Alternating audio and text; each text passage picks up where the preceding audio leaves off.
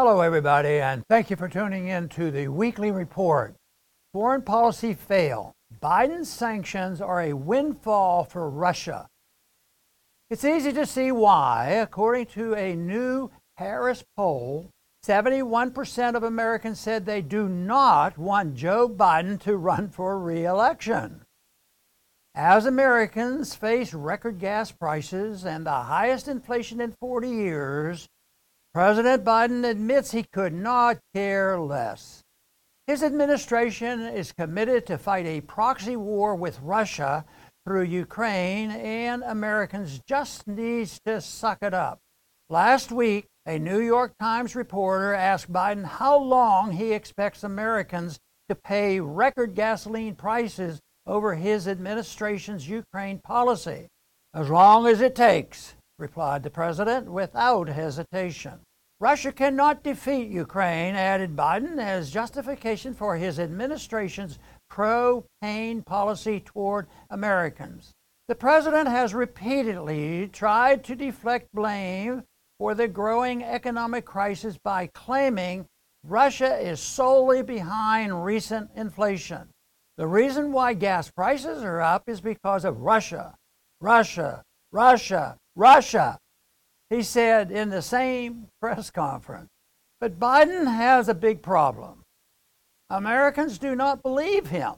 According to a Rasmussen poll earlier in this month, only 11% of Americans believe Biden's claim that Russian President Vladimir Putin is to blame for high prices.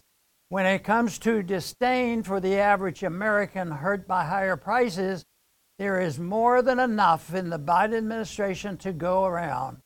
Brian Deese, director of President Biden's National Economic Council, was asked in a recent CNN interview, What do you say to those families that say, listen, we can't afford to pay 485 a gallon for months, if not years? His answer, This is about the future of the liberal world order and we have to stand firm.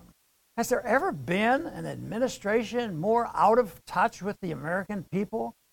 If you ask working Americans whether they'd be happy to suffer poverty for the liberal world order, how many would say, well, that sounds like a great idea? President Biden's attempts to bring down gasoline prices are bound to fail because he does not understand the problem.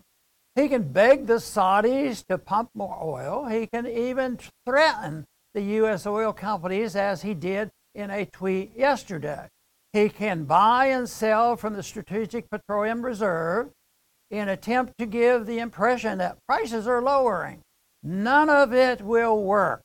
The strangest part of this idea that Americans must suffer to hurt the Russians is that these policies aren't even hurting Russia.